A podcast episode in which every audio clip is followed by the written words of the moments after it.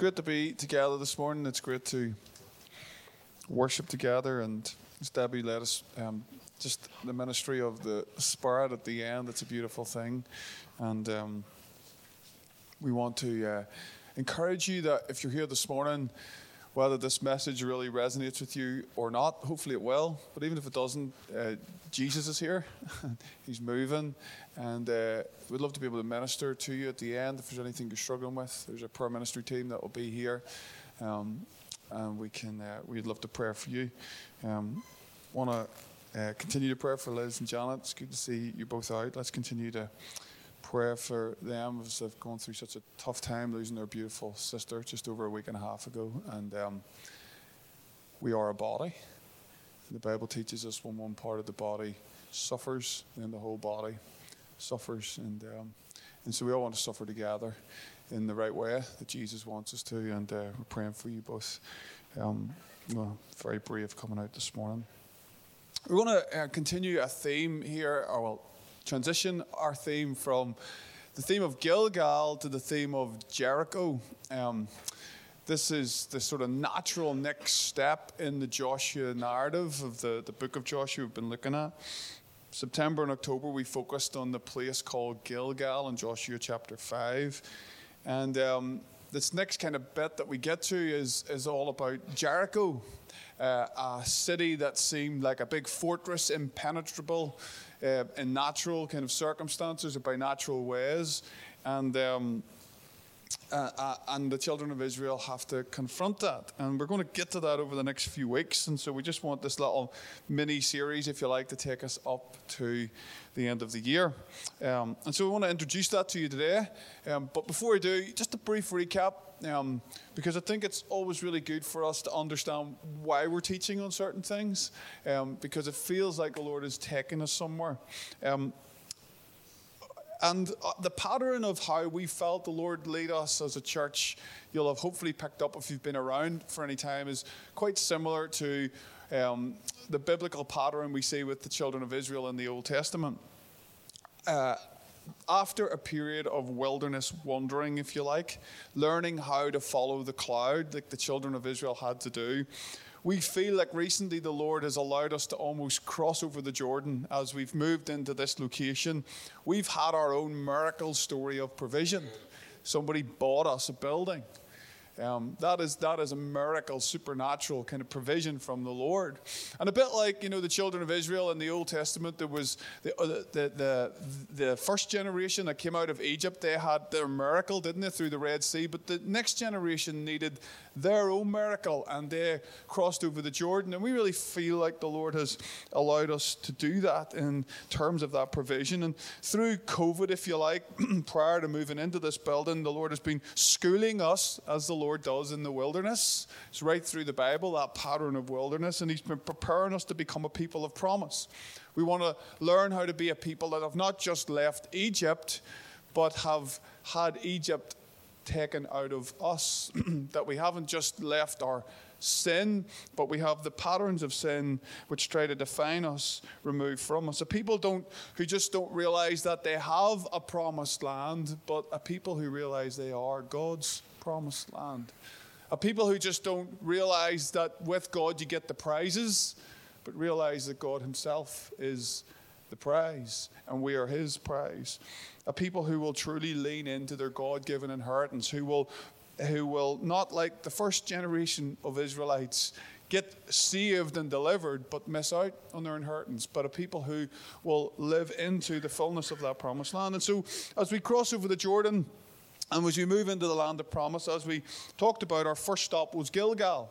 And that's what we've been looking at over the last number of weeks, where the new generation had to circle around this kind of first base in the promised land, where God had to carve into them, remind them of their divine, sacred calling as a people. A place where God said, which Gilgal means rolling away the shame, and gonna, you're not going to be defined anymore by the generational trauma that you've had to carry. You're not going to be defined anymore by the generational curse or the shame that has attached itself to your identity, you're going to be free to live into all that I have for you because you can't carry that into the land of destiny. Gilgal was the place where God was saying, I want you to go further than your parents ever did.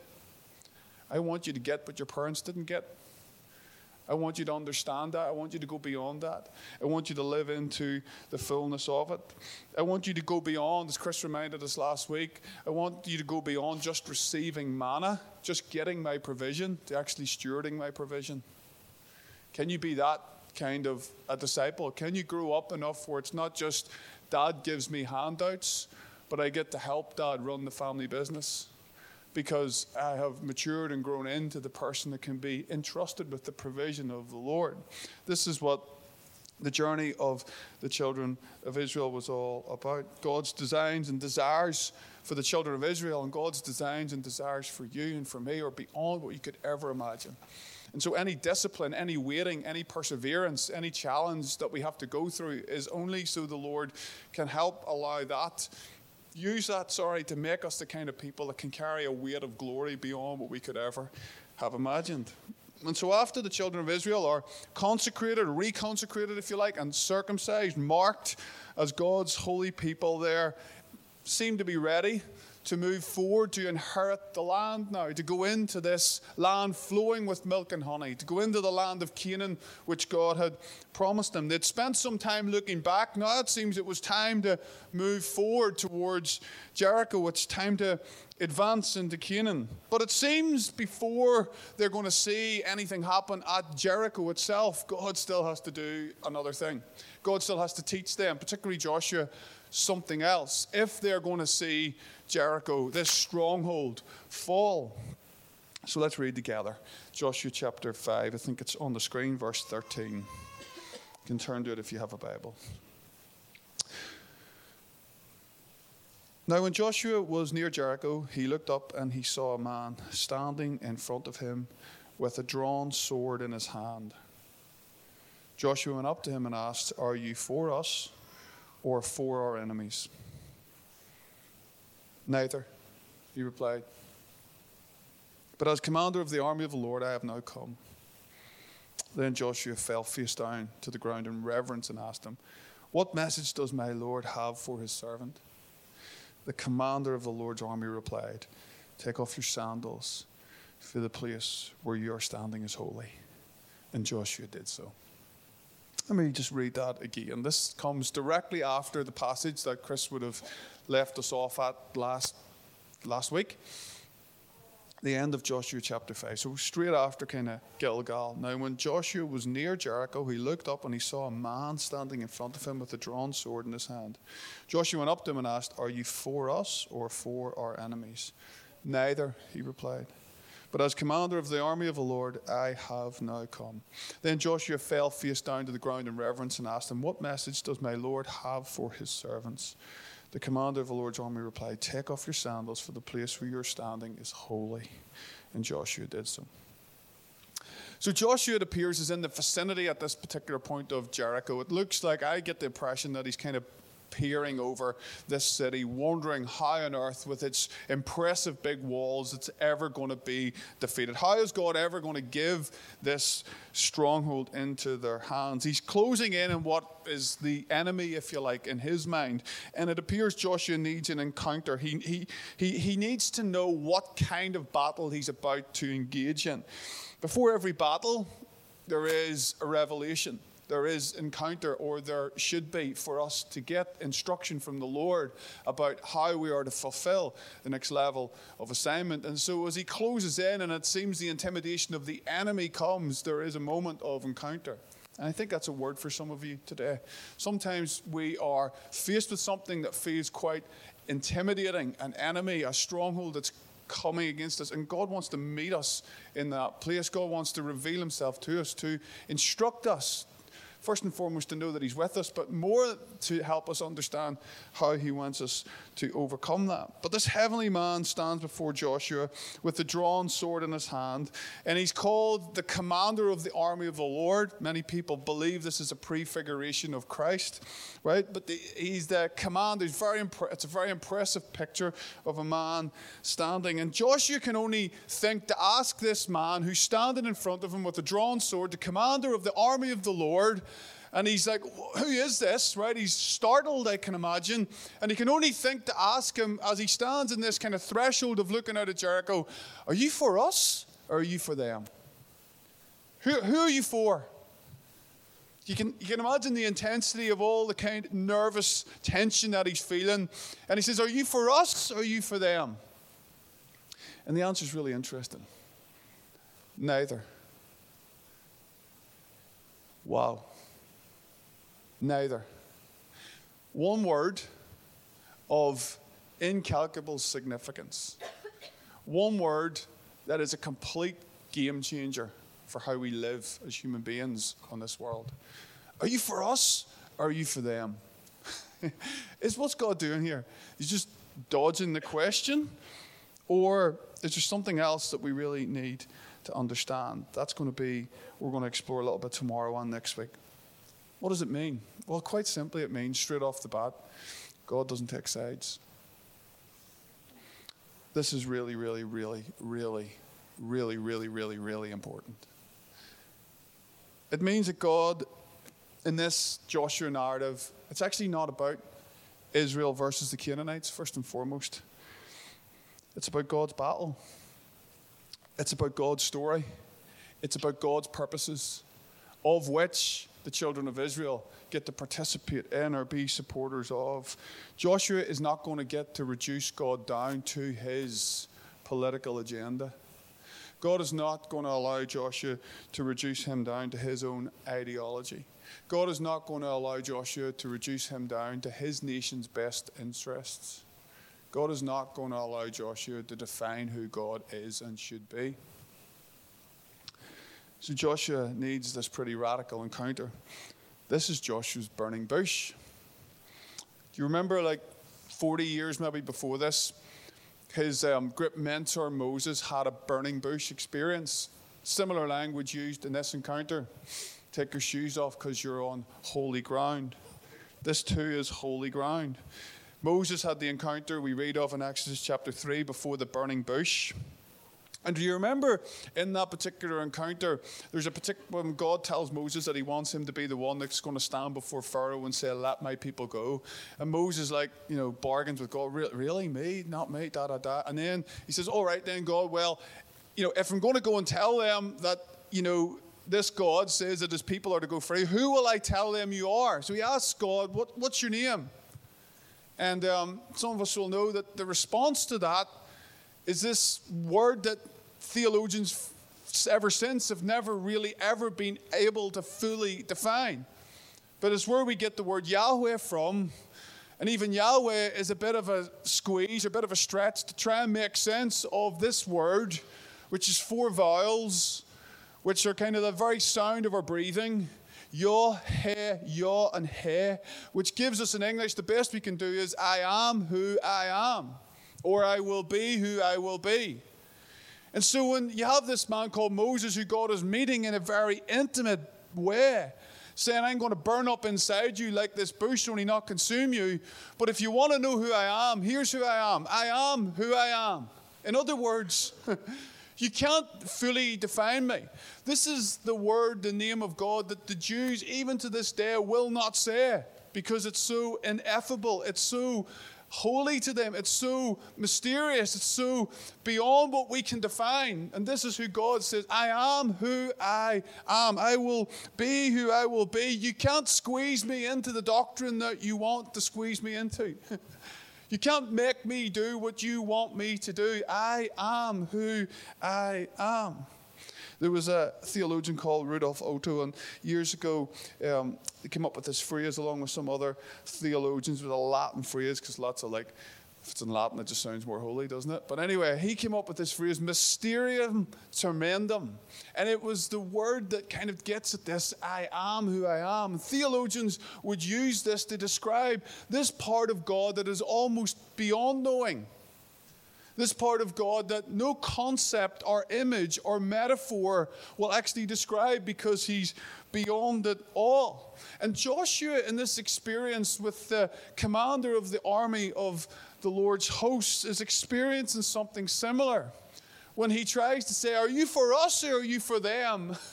and the commander of the army of the Lord says, Neither, Joshua. You can't, I'm not going to be your puppet on a string God.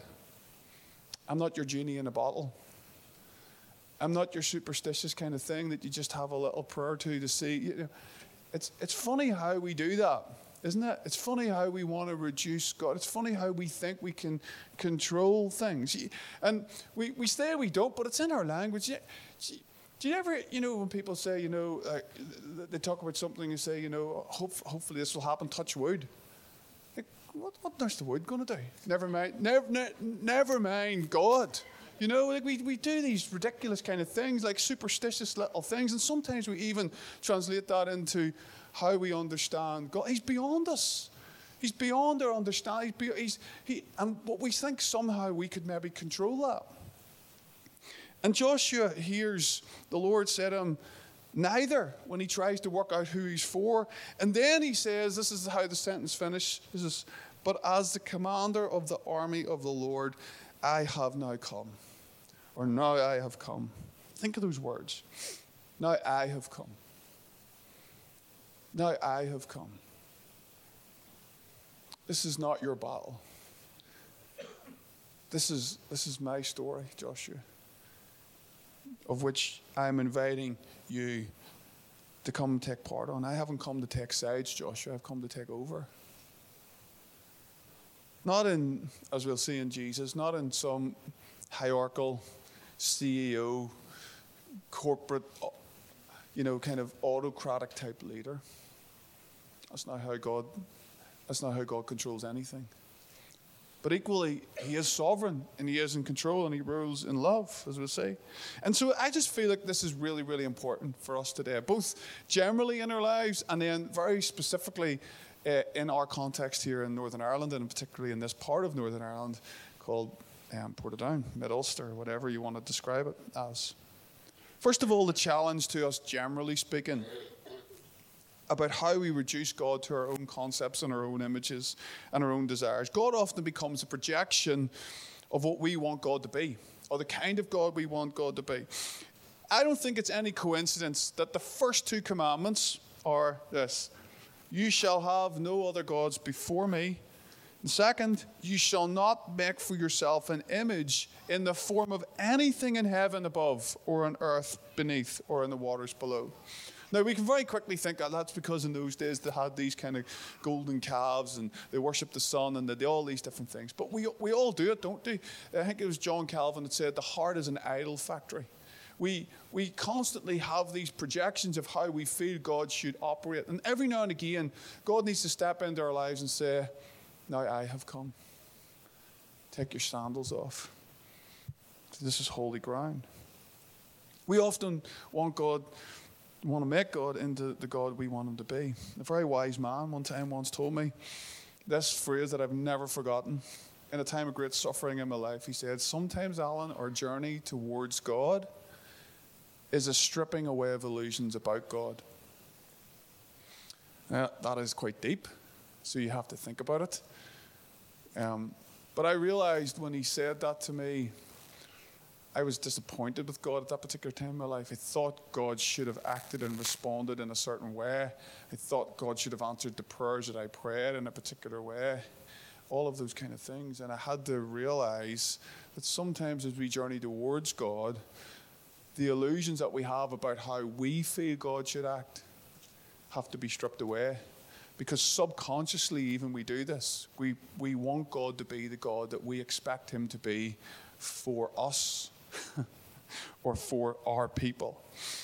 But we can't control who God is. We, he doesn't necessarily play to our tune. This is the essence of faith. We, to believe in the goodness of God and to allow our whole lives to surrender to the compelling voice of God,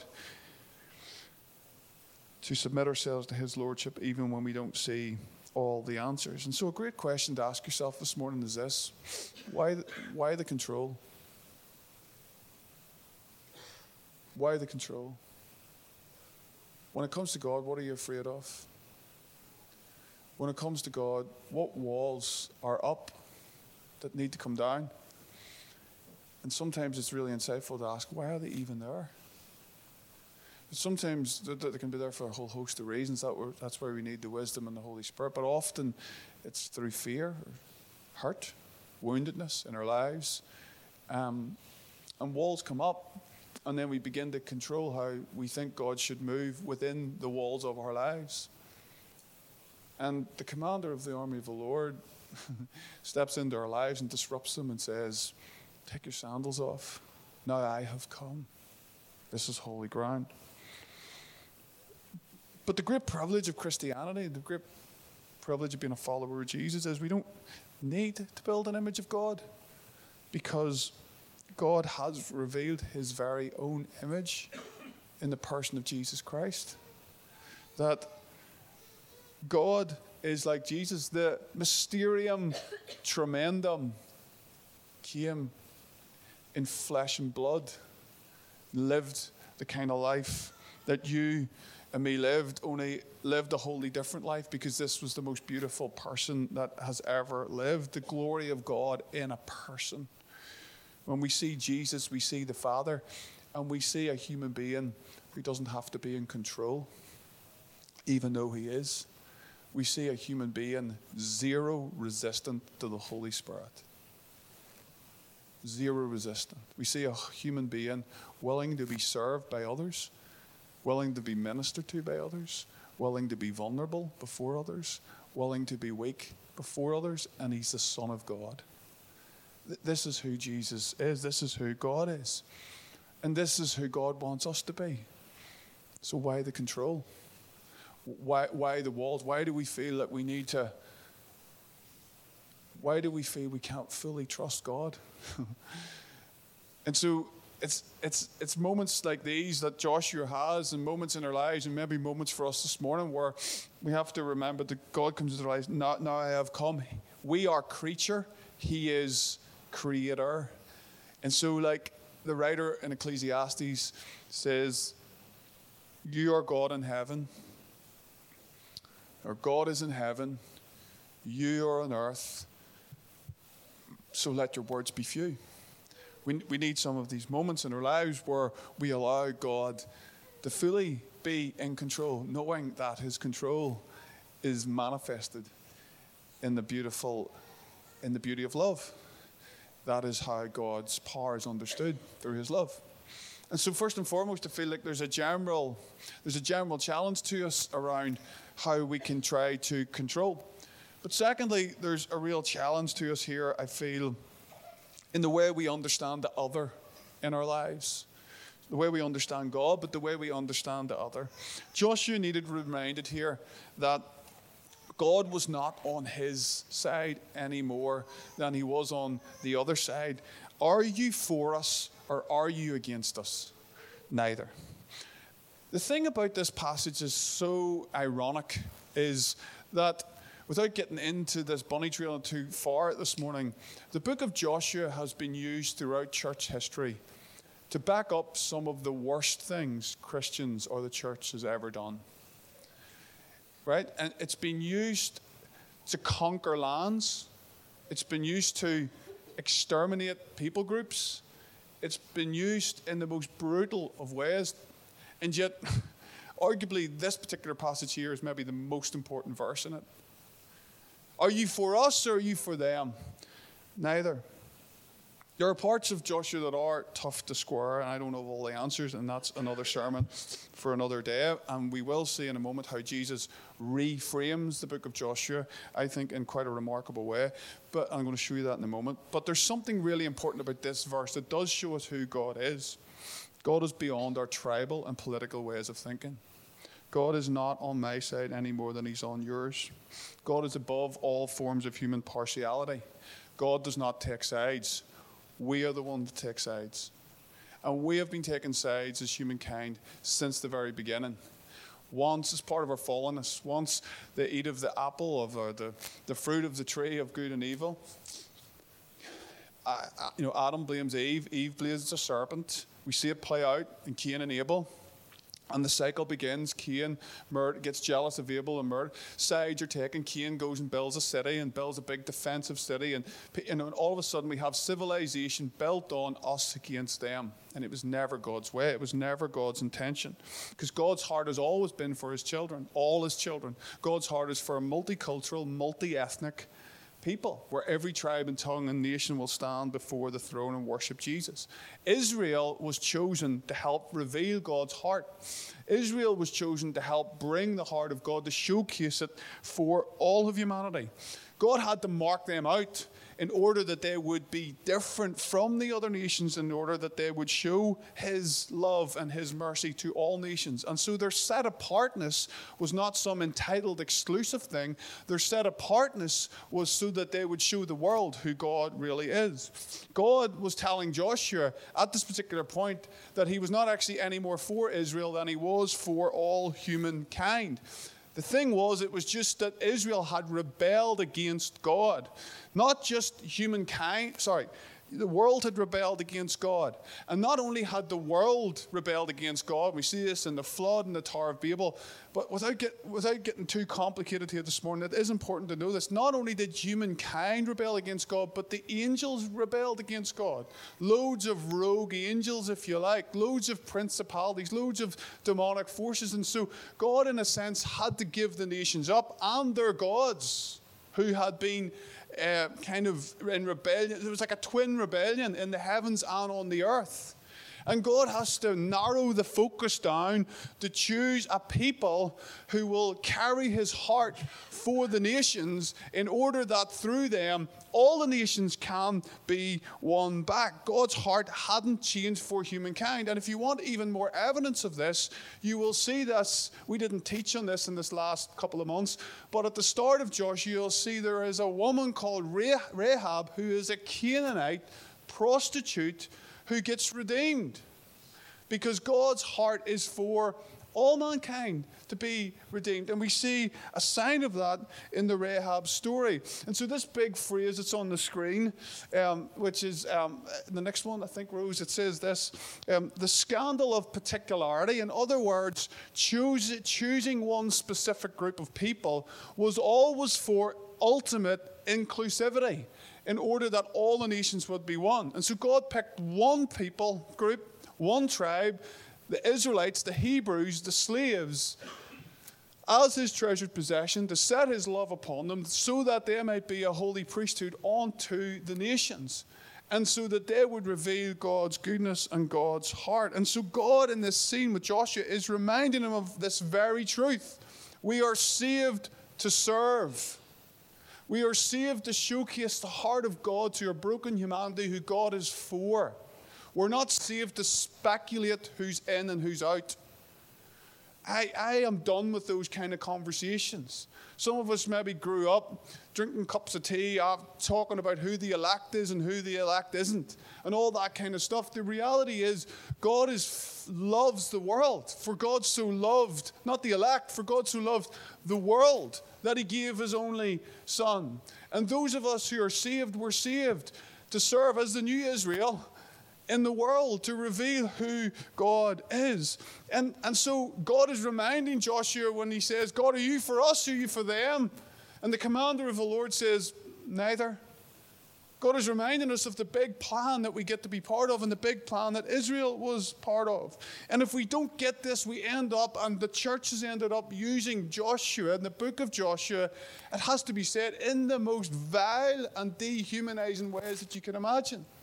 I'll never forget doing some church history and realizing how this book has been used in this country. Just like listen to like how Oliver Cromwell talked about the Irish. Holy smoke it would blow your brains out. You wouldn't believe that people could actually use the Bible to say. You wouldn't believe how some of the American kind of Christians used as they pioneered the New World this to like ransack indigenous people groups, and they used the book of Joshua. And yet, the commander of the army of the Lord stepped into Joshua when he said, Are you for us or are you for them? Are you for our agenda or for their agenda? Are you for our win or for their win? Neither. That's who God says He is. And so, people who miss this particular verse in Joshua miss the point. And they certainly miss Jesus.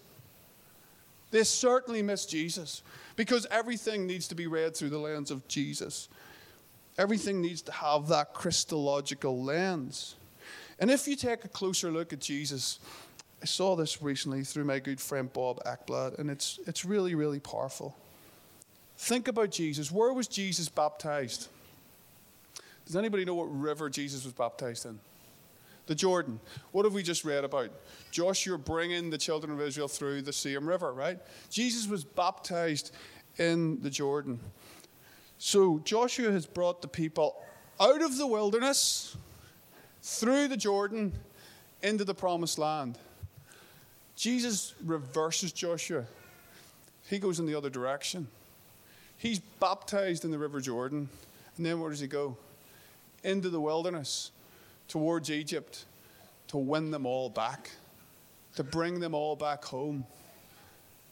The scandal of particularity is so that one day there would be ultimate inclusivity, that all nations would be one.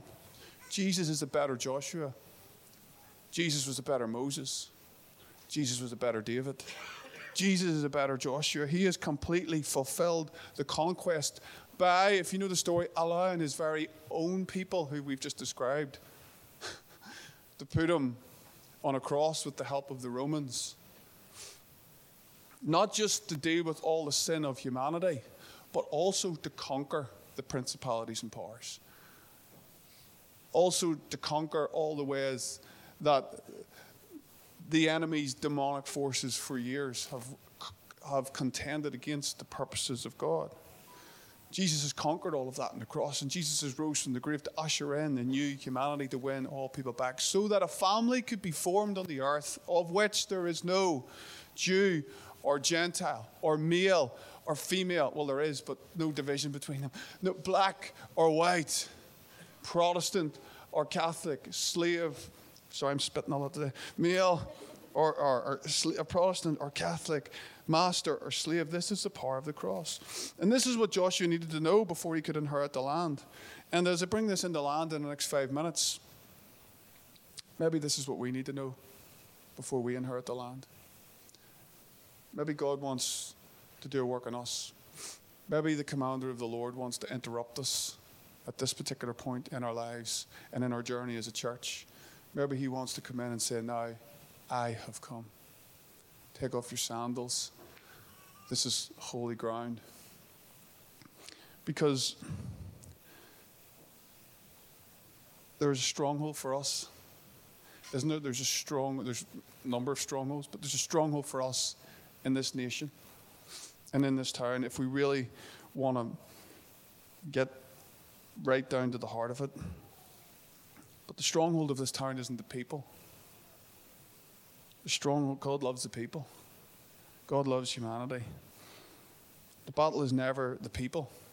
Even though people can be conduits of darkness, even though people can get caught up in the manipulations of the enemy, so can you and me.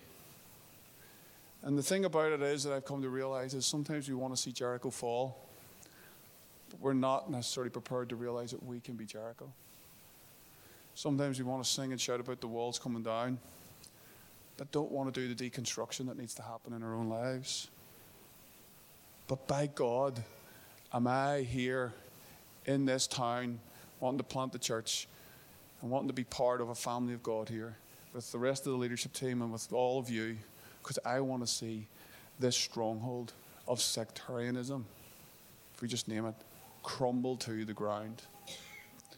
I want to see this wall come down.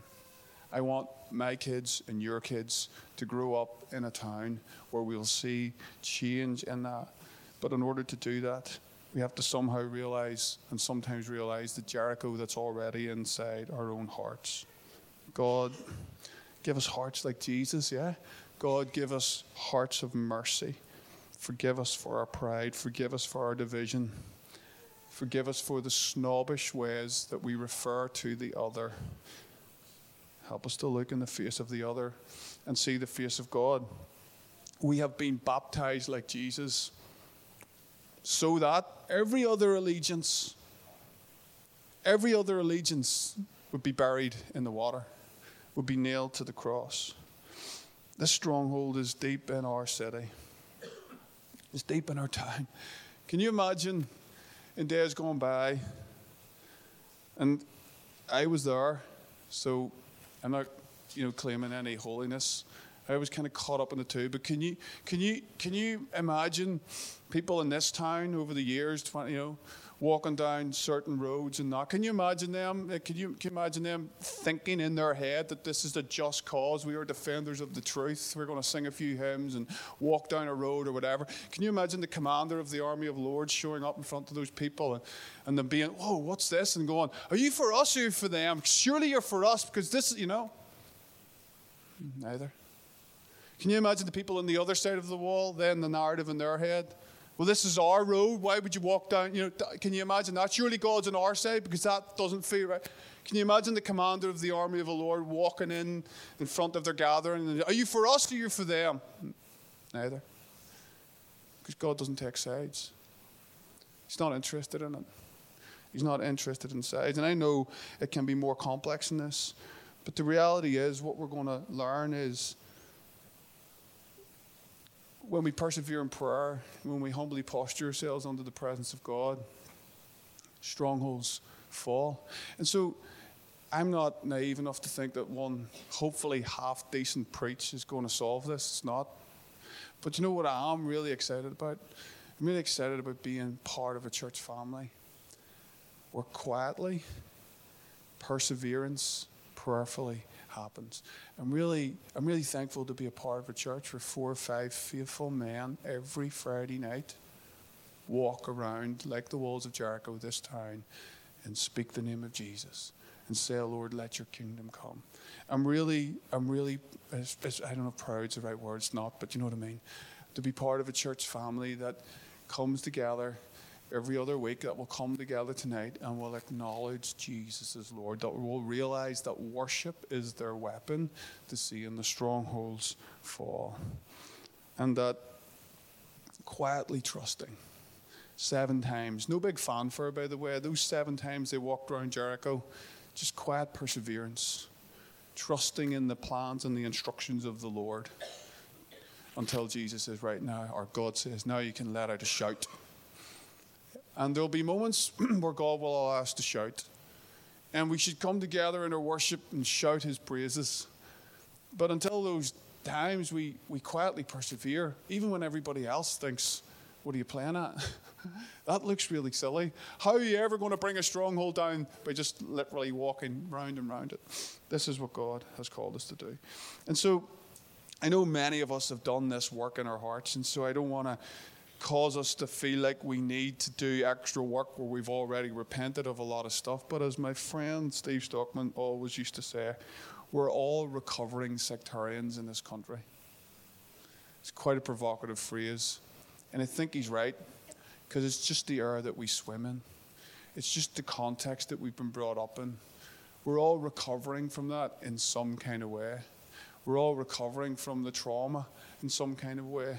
And we all, we just need to face it sometimes and allow the Lord Jesus to come and shape us and do a deep, deep work in us and change us from the inside out. Because in the kingdom, it is never us against them. It just never is when it comes to other human beings in the kingdom, it's never us against them. And so, what I just want to encourage us over the next few weeks to think about if there's any part of our hearts where it feels like it is a little bit of us against them, what I want to humbly say is to you, humbly, the work of the cross still needs to do, still needs to be applied to our heart and our lives to deal with the hurt, and there is genuine hurt and pain and unforgiveness and all of those kind of things. But somewhere somewhere in the midst of all of this, God is bringing us into this place of holy ground. And that's not the only particular issue, but it would be, we'd be skirting around the edges, wouldn't we? Really not to admit that it is the stronghold, or one of the big strongholds in this town, that we long to see Jesus come. And so I was just when I was praying about this this morning, just want to say too, sometimes when you when you deal with some of these kind of things and you poke the head of some of these demonic kind of things, because that's what they are, you see a bit of a kickback and a reaction, and you see it closest to home often. And so it'd be no surprise to me if there are uh, relational difficulties and tensions that begin to sort of somehow poke up in and amongst our own families and amongst our church family at the moment. And so we really want to encourage us as a church family to speak the name of Jesus constantly in these next days over our church family, over our minds, over one another, that our consciences would be sprinkled with the blood of Jesus, as the writer of the Hebrews says, and that we would allow the Lord to do a deep and a beautiful thing amongst us, to become a family, the one new humanity that Jesus died for, and that would become an increasing reflection of that, and we could create a space in this town as we go forward to allow the Lord Jesus to come and do something wonderful. The, the building the building will sort itself out, but at the minute there's a few windows in, if you notice.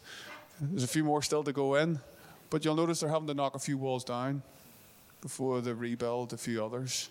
And it's maybe just maybe a metaphor of what the Lord's still doing with us as we move forward. So let me pray. Holy Spirit, thank you that you are here. Thank you that you are moving.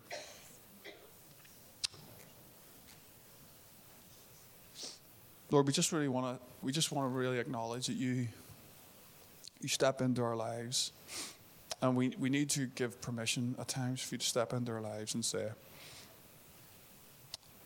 The commander of the army of the Lord, now I have come. So, Holy Spirit, we, we just say over the next few weeks, Lord Jesus, King of kings, Lord of lords, Would you come? Would you come into our midst? And Lord, would we metaphorically, maybe even literally at times, would we learn to take off our shoes? This holy ground. And you're calling us to give our wholehearted allegiance to you and to your kingdom and to your ways. Lord, show us where we need to repent for where we've reduced you to our agenda. Help us to allow you to be who you are, God, so that you can be glorified, not just in our church, not just in our lives, but right through this time, right through this city, right through this nation and the nations. Thank you, Lord, that that's where we're moving towards. That's how this whole story will eventually end. Until last time, give us quiet and faithful perseverance and endurance to make you known in Jesus' name. Amen. Amen.